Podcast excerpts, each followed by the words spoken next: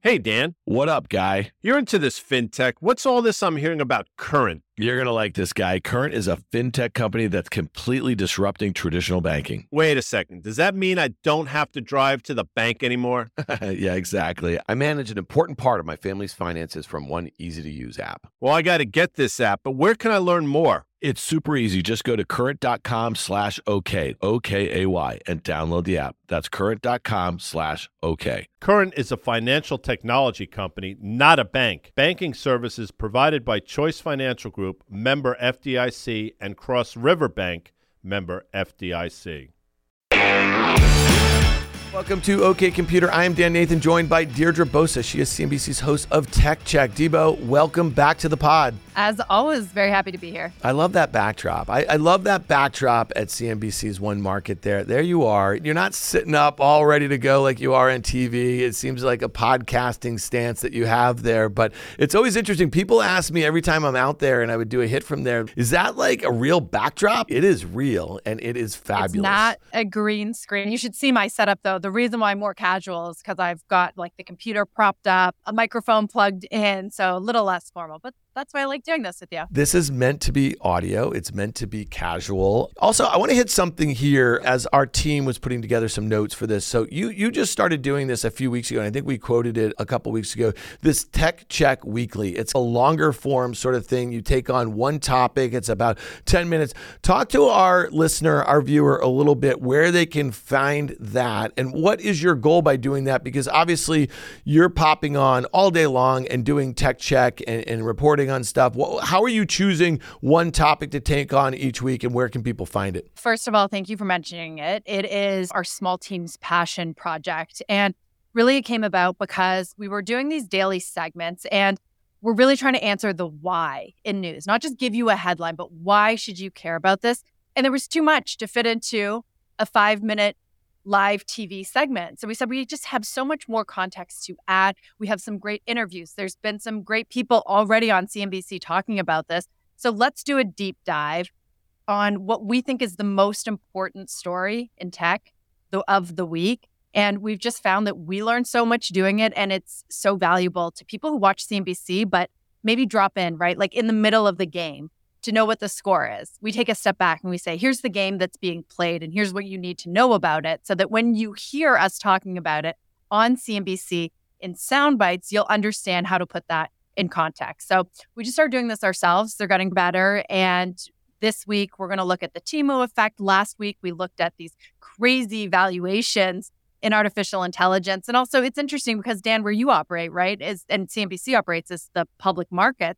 And over the last few months, we've really seen some of the air come out of these mega cap names, but we put it in context and said, listen, in the private space, there's just no No stopping this bubble. No, no doubt. And we're going to hit both of those. Uh, the Temu thing is is really fascinating, a Chinese e-commerce app that's taking the U S by storm. And so I can't wait to see that, but I'd love to get a little bit of preview in that. And then also last week's on Anthropic and the private market valuations for some of these kind of A I companies is, is really eye-popping. And especially at a time where I know you've been reporting a lot on the I P O market reopening in technology and all these initiations of A R M. You were on C N B C's Fast Money with me last night talking about that a little bit. It just seems, and Sam Lessin on last week's was talking about, from the information, talking about why should the best companies go public when they have all of this funding, they have these massively great backers who are giving them the time, whereas before, listen, you, the whole idea was to exit and then you get the mark to market, you get liquidity. Maybe they like it this way where you don't have to, like the marks have been like more of an art than a science over the last five years, if you will. And so I loved what he said, and that's why we wanted to break that out and really pay attention to it. I was at a conference in Dallas put on by Imran Khan last week, and this was also a hot topic. You had V Cs come up and say, we need liquidity events. Companies are staying private for too long. The public can't participate in the upside. It all happens away from them, and there's a select group that's cashing in. And then we had the former C E O of Microsystems, Microsun Systems, come on and say, listen, if you are, there's nothing more miserable than being a public company C E O. You are essentially a pinata, and it is a horrible existence. So those two things are a conflict with each other. The founder would argue, I'd rather stay public for longer. There's ample sources of cash to enable us to do so. But the V C, the investor on the other side, wants their liquidity event. They want them to go public. The public, the average investor, that's an interesting place, because if you think that these companies, especially in A I, are going to be the next trillion dollar companies or hundreds of billions of dollar companies, you want to participate. You want a piece of that upside. And increasingly, over the last decade, when you've seen so much money in private markets, there's less of a chance to do that. Yeah, I, I guess the one difference about this cycle than past cycles is that a lot of these crossover funds, a, a lot of these like big mutual funds, they have the ability to invest in these companies still in the private markets in growth stages. And therefore, some retail investors are getting you exposure, but it also creates a scenario where the upside to participate, if you're a Stripe and you were a one hundred billion dollars valuation, let's say a couple of years ago, goes down to forty-five billion at some point post-pandemic. At some point, it'll be again at one hundred billion. When it comes out, you might not have this, the, the the upside that you did. So retail, they're not getting the best stuff anymore. It used to be that companies wanted to get out to the capital market so they could raise some capital, they could give some liquidity, then they could use their stock as a currency to do M and A and increase R and D and all that sort of stuff. So it just seems like if the best companies per se, your interview with Sam is going to be that they're going to stay private long longer. Another one would be SpaceX. Wouldn't folks have loved to get into SpaceX at fifteen billion dollars valuation, which would have been huge in like nineteen nineties or early two thousands terms or whatever? Now it's in the private markets, it's trading at what, one hundred fifty billion dollars valuation. And his argument too is that it's the trash that is going public. His words, not mine, but instead of a SpaceX, you get a Virgin Galactic, which has done so terrible on the public markets. You're getting a lesser version of it, because what SPACs enabled investors to do was sort of when the gravy train met this huge liquidity event and you could just get whatever company out that you wanted to. But that period hopefully is over. No, no doubt about it. Let's, let's talk a little bit about the public markets, as you just mentioned. I think it was interesting on C N B C Squawk Box this morning, Paul Tudor Jones, obviously famed hedge fund investor. And he's one of those guys, when he speaks, you have to listen to. He's not always right, but he's one of those guys who's been doing it for over four decades and has a tremendous track record. And, you know, he's talking about the potential for a recession in Q one. He thinks that we're going to be in a recession at some point in Q one, and that stocks usually drop on average about twelve percent prior to a recession really being confirmed, if you will. And so here we are, we're up thirteen point five percent in the year. We know the S and P was down eighteen percent last year. We're still well below the all-time highs that were made. And when I think about just how fast interest rates have gone up over the last couple of months or so, that was one of the reasons that caused the S and P to dip about eight percent at its lows last week, the NASDAQ similarly. But interestingly enough, Debo, like on a day like today, so we're recording this on Tuesday, about two o'clock or so, I have an S and P that's up eighty basis points. I have a NASDAQ one hundred only up seventy basis points. You don't see that often. Why? That Magnificent Seven makes up about forty percent of the NASDAQ one hundred, only twenty-five percent of the S and P five hundred. And on the day, Apple is down, Microsoft is down, Google is up fifty basis points. So I think that's an interesting dynamic where rates have come in, the rest of the stock market has rallied because of that, but the large NASDAQ names that make up a disproportionate of the weight and a lot of the expected earnings growth are down in the day. So you're seeing money rotate out of those to broaden out a little bit. Thoughts on that dynamic here? Because if the stock market, let's say, were to drop twelve percent from here because the economy is going to be in a recession, as Paul Tudor Jones thinks it could be early next year, to me, you're gonna need these mega cap tech stocks to lead to the downside, because many sectors, whether it be retail, industrial, utilities, transports, banks, they're all down ten percent or so from their fifty-two week highs, which signals a correction. And tech stocks, many of these are still down ten percent, but they are up a lot more, and a lot more in market cap terms too. And I wonder if that's partly investors just taking profit from the beginning of this year, because, Dan, maybe you can explain something to me, but we seem to take it as a given that when interest rates are rising, you sell out of tech because tech is riskier than some of the other sectors in the S and P five hundred. But that's changed, because tech, at least mega cap tech, are some of the most profitable companies in America. So that dynamic breaks down, right? The whole idea of interest rates hitting future profitability, I understand how that works, but these companies are profitable right now. You don't want profits in the future. You want them now. So you're not buying unprofitable tech, but that's not what the Magnificent Seven are. They are some of the most profitable with the best balance sheets right now. So I think that this dynamic will come back into play like we saw earlier this year. they're the defensive. They're better defensives than what we typically or historically have thought of as defensive. Yeah, no doubt. And and you and I talked about this, I think, a couple weeks ago on the pod, is that all these companies also these huge cash balances that generate billions of cash a quarter, right? And then we know they buy back a lot of their stock, but they were e- uh, able to refinance a lot of debt at very low rates. And now those cash balances that many investors thought were just uh, just like a really a drag on these companies. Companies, right, when interest rates were really low, now they're earning five percent on those huge cash balances. So to your point about safety and defensiveness,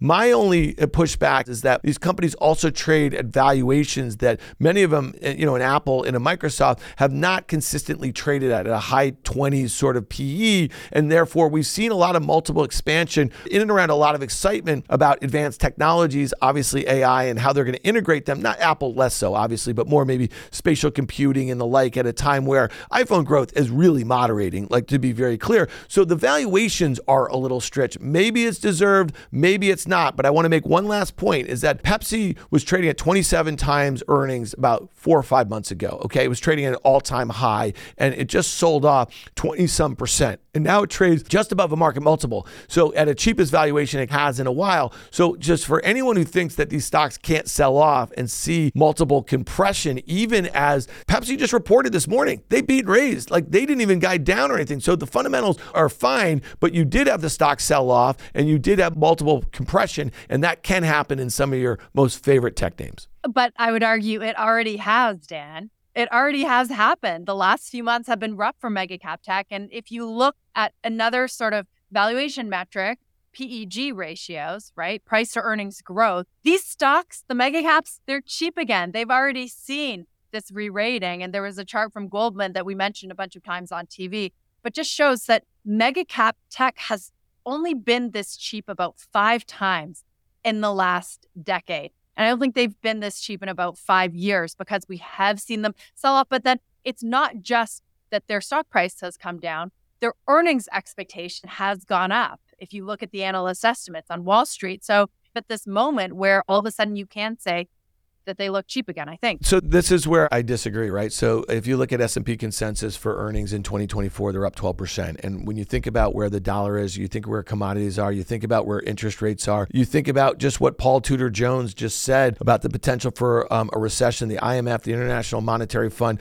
put a statement out this morning talking about really slower growth the world over. And really, they're talking a little bit about uh, plenty of these geopolitical hotspots, but higher inflationary or just higher inflationary readings. You know, when you think about what's gone on in the Middle East, what could go on in China, what's going on in Europe, if you do have a global recession at a time that a lot of these geopolitical events are causing, you know, more inflation for reshoring and the like, and then if you couple that with less demand at a time where lots of fiscal budgets were, were really there to buoy consumers, to buoy corporations, and they start moving towards other things like geopolitical events, and you do have a slowdown in demand, that all those estimates for twenty twenty-four are going to look really high. And that's how you have a sell-off in Apple or Microsoft if you have enterprise demand weakening at a time where they've cut lots of costs as a way of headcount and the like here. If they see less demand, then you're going to see those multiples contract more. That's just simple math, in my opinion, but it's not there right now. And you know, the story of the market over twenty twenty-three is the push out of recession. The doomsayers about the global economy have been proven wrong right now. And listen, many of these billionaire hedge fund managers are, are in that group, not just like talking heads like myself who have podcast mics, you know what I mean? So again, let's see what Q three results give us and Q four guidance and visibility into next year, because I think that will be a big determinant on valuations, in my opinion. Fair point. I don't always trust Wall Street earnings estimates because a lot has happened over the last few days that could throw all of that into question. So fair point. Hey listeners, it's Dan here. I want to tell you about a company that I'm really excited about. It's called Current. It's a fintech company that's completely disrupting traditional banking. I'm a new Current customer. It's already helping me and my entire family manage our finances, all from one easy-to-use app. So try Current for yourself and get the app by going to current.com slash okay. That's current.com slash okay. Current is a financial technology company, not a bank. Banking services provided by Choice Financial Group, member F D I C, and Cross River Bank, member F D I C.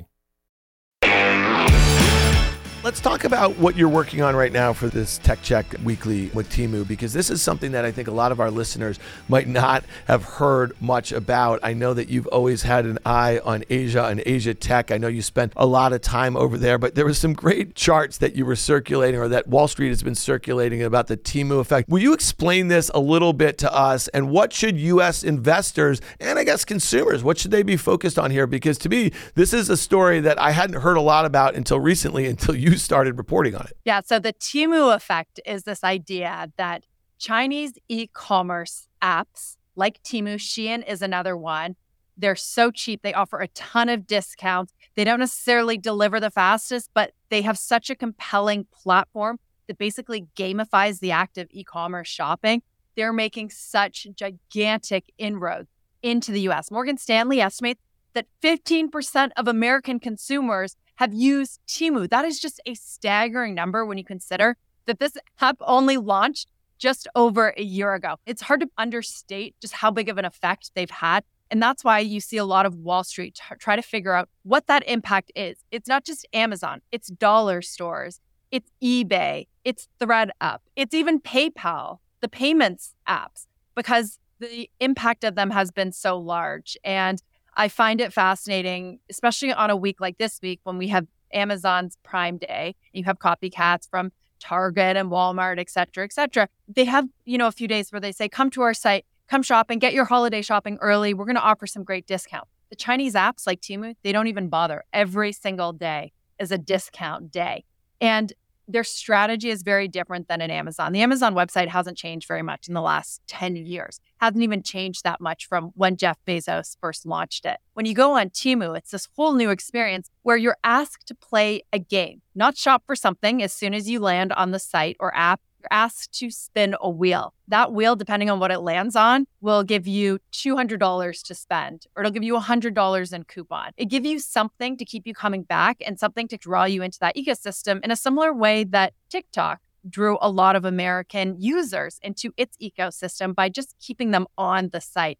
So there's a lot of anxiety over what that's going to do to our own American e-commerce sites, which I find fascinating. And the last piece of this I find fascinating is just the geopolitical implications of this, is that lawmakers are looking at TikTok when Shein and Temu have just been storming the American consumer. Yeah, and it's fascinating. There's two things that I want to hit on here, because when you think about it, our e-commerce companies, Amazon, eBay, and Walmart dot com, they are not in China, okay? So like that is a, a really interesting, so this seems like low-hanging fruit. If we start to see U S retailers being negatively impacted by this sort of like discount experience from China, that seems like an easy one. And the other point is, and I know you follow retail here, we've heard no shortage of consumers consumer-facing companies in the U S talk about trade down. That's been going on for a year. This slippage or shrinkage, I guess you're calling it shrinkage, which is theft that's going on in bricks and mortar. And now the G L P one s, these weight loss drugs, you know, weighing on. So a lot of these things. So if you think about this, and we just had today, this came out in the last hour or two. So we know that there's been pressure on the low end. There's been some trepidation of lower end consumers. We just saw L V M H, the most luxurious brand on the planet, multiple brands uh, on the planet, just released numbers that were less than expected. So you're seeing on the very high end a weakening of demand, and they're talking about a path to return to growth. So all that's really interesting to me at a time where, yes, U S consumers would benefit from all of these sorts of gamification and, and a lot of these discounting that would come from China, but it just seems like this is going to be squarely, I, I guess, in lawmakers' sights here, especially as they've been focused on TikTok for years. It's shocking that it's not already in their sights, but you're right. It, the timing couldn't be more perfect for these apps. It's when consumers are looking for a discount, when they're hearing, you know, that a recession is on the horizon. It's offering them all of that and more. And it's just not your typical e-commerce app. In the way that Robinhood had confetti, it wasn't really about trading certain stocks. It was just about getting that confetti to rain down. Temu has a literal wheel of fortune offering you discounts and goods. So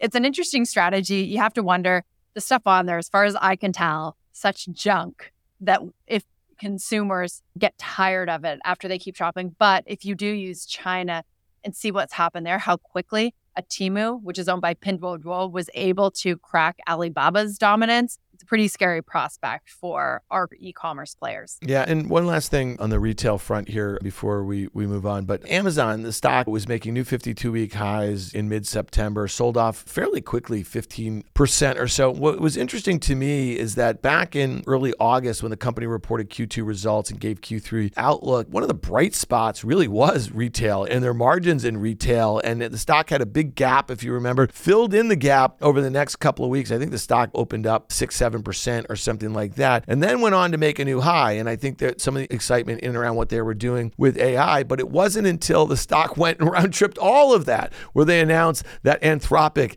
investment. And so let me ask you this, because I know you've been reporting a, a lot on this. And I think I, I saw you on C N B C Tech Check last week, and it was in your expanded weekly talking about the valuations as you just referenced there. But after Amazon, and you and I talked about it a couple weeks ago, a whole host of reasons, it looked like a brilliant deal, not just from an investment standpoint, but just as far as access to A W S with Anthropic, the use of their chips and the training on the chips and everything like that. But then a week or so later, Anthropic, at least it's being reported on, they're looking to raise another two billion dollars, and Google might lead that round. How is this going to play out if, if Amazon and Google are, are ping-ponging back and forth with Anthropic? Because we know that, that Google had already invested in Anthropic prior to Amazon. It raises a lot of questions, doesn't it? I don't know how that all turns out, but it raises questions as to how Anthropic is going to manage those strategic partners. And it's not as straightforward as a Microsoft OpenAI. That's an exclusive relationship. Anthropic is going to have to decide which cloud service to use, who to give its tools to. So maybe that's why it didn't have the sort of pomp that you might have expected for an Amazon or Google. And also, I think that part of that is we're looking for sort of the killer consumer app still. A lot of the stuff that's out there, it's really interesting, and you can see how this is going to change the landscape of businesses, but we haven't seen a really compelling app yet that changes everything. And so maybe investors are waiting and seeing. It's interesting. And then last thing, just on valuations there, going back to the conversation that we had about a Stripe or a SpaceX or some of these companies that are literally been afforded the ability, maybe by the voting structure and the founders owning good chunks of these sorts of things. But these companies raising so much money at such an early stage, right? When you think about it, at just these staggering eye-popping amounts. Look at how OpenAI, listen, when they started raising that initial Microsoft investment from a few years ago, this was before there was really any commercialized sort of product right there. And it seemed like maybe a reasonable valuation, but now Anthropic raising billions, that at just skipping up five, ten, twenty billion valuation. How do they grow into these valuations? Stripe is a different story. You know what I mean? This is a company that, you know, you can model. There's some public comps and everything. There aren't too many pure play comps that you can look at, certainly not in the public markets right now. So is this going to be a problem as we think about a bubble clearly emerging? And when I say bubble, it doesn't have to be like this really negative thing. There is clearly unusual investment interest at valuations that normally wouldn't make any sense. And we've seen these hype cycles before. I just can't imagine it ends particularly well. I would agree with you first on the idea that a bubble can keep inflating for a very long time.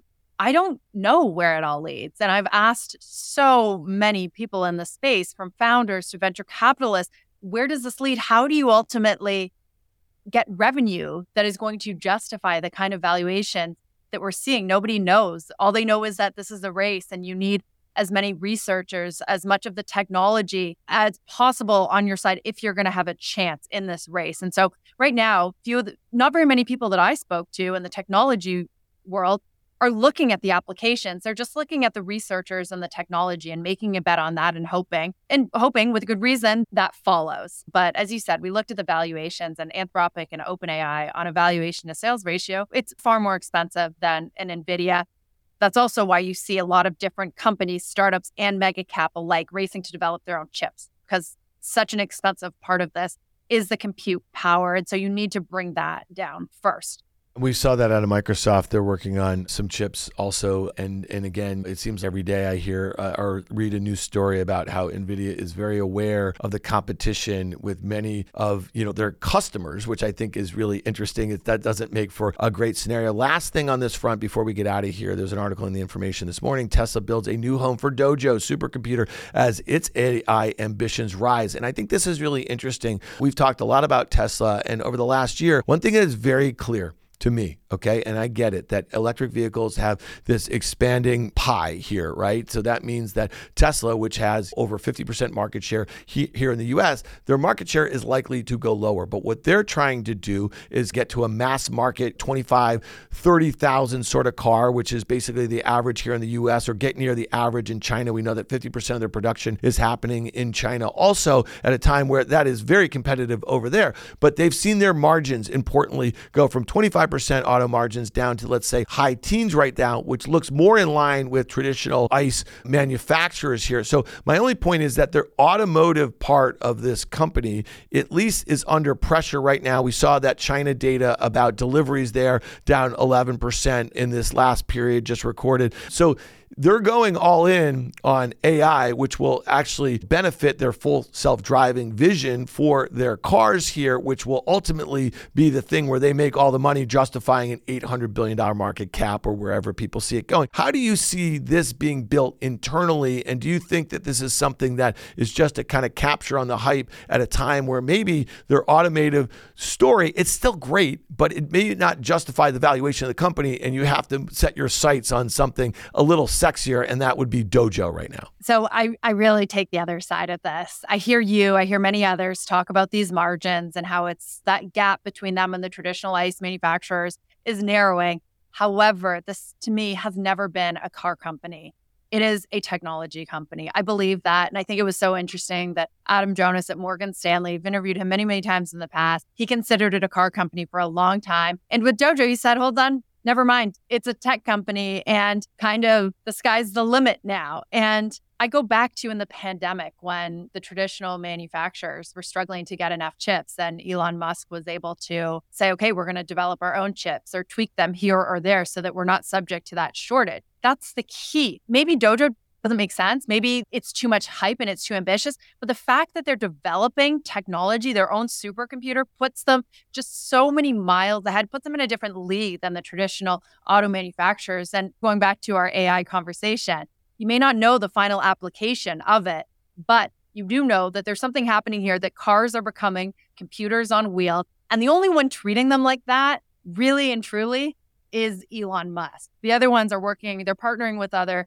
companies and they're trying to do it, but you know, Elon Musk is really doing it in a more pure form, in my opinion. Yeah, and I guess to put a bow on this whole conversation is that public market investors are affording Elon Musk the ability to do all of this. And and so I could make the argument that, yeah, the goalposts keep shifting, right, as the story shifts, because we know that ninety some percent of their revenue comes from selling cars, okay? That's just a fact, okay? And the valuation, if that's the business on paper, doesn't make any sense. But if investors are willing to give him the latitude to do that, which actually might speak to why the Collison should get that Stripe public or SpaceX should go public. Because if great founders are going to be afforded that both in the private markets and the public markets, then I would also make the argument that Tesla being a publicly traded company is great for their brand. It's something that many investors get exposed to and from a consumer standpoint. And so I think Stripe would benefit from being a publicly traded company. Stripe would get spoken about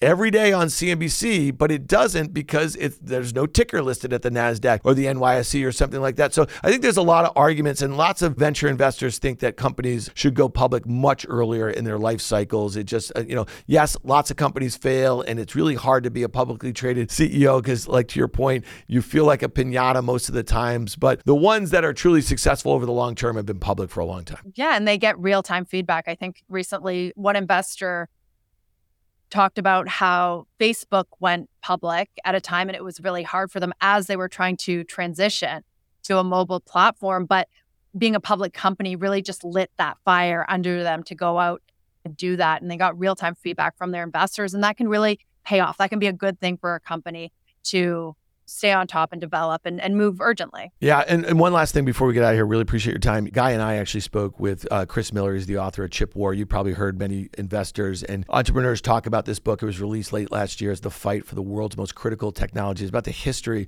of the semiconductor industry going back, you know, seventy, eighty years. It's a fascinating read. Uh, I'm actually almost done with it, but we had a great conversation with Chris Miller that's in the feed. And I just want to remind our listeners right now, to the first one hundred people that leave a review for or OK Computer in the podcast store. Screenshot it, send it to Amanda Diaz at contact at risk reversal dot com. We will send you a free book. Um, it's a great, great book. So check that one out. But my point about that was like in the history of the semiconductor industry, going back to Fairchild and, you know, I mean, the list goes on and on of the companies, these great innovative companies in the sixties and the seventies and the eighties. Some of those had a really hard time being in the public eye, where when you're developing new technologies, sometimes it's easier not focused on quarter to quarter margins and earnings and the like here, and really doing big things in the private markets. And that's a theme that is throughout Chip War, throughout decades of development in the industry. Everybody go do that. We'll send you a book here.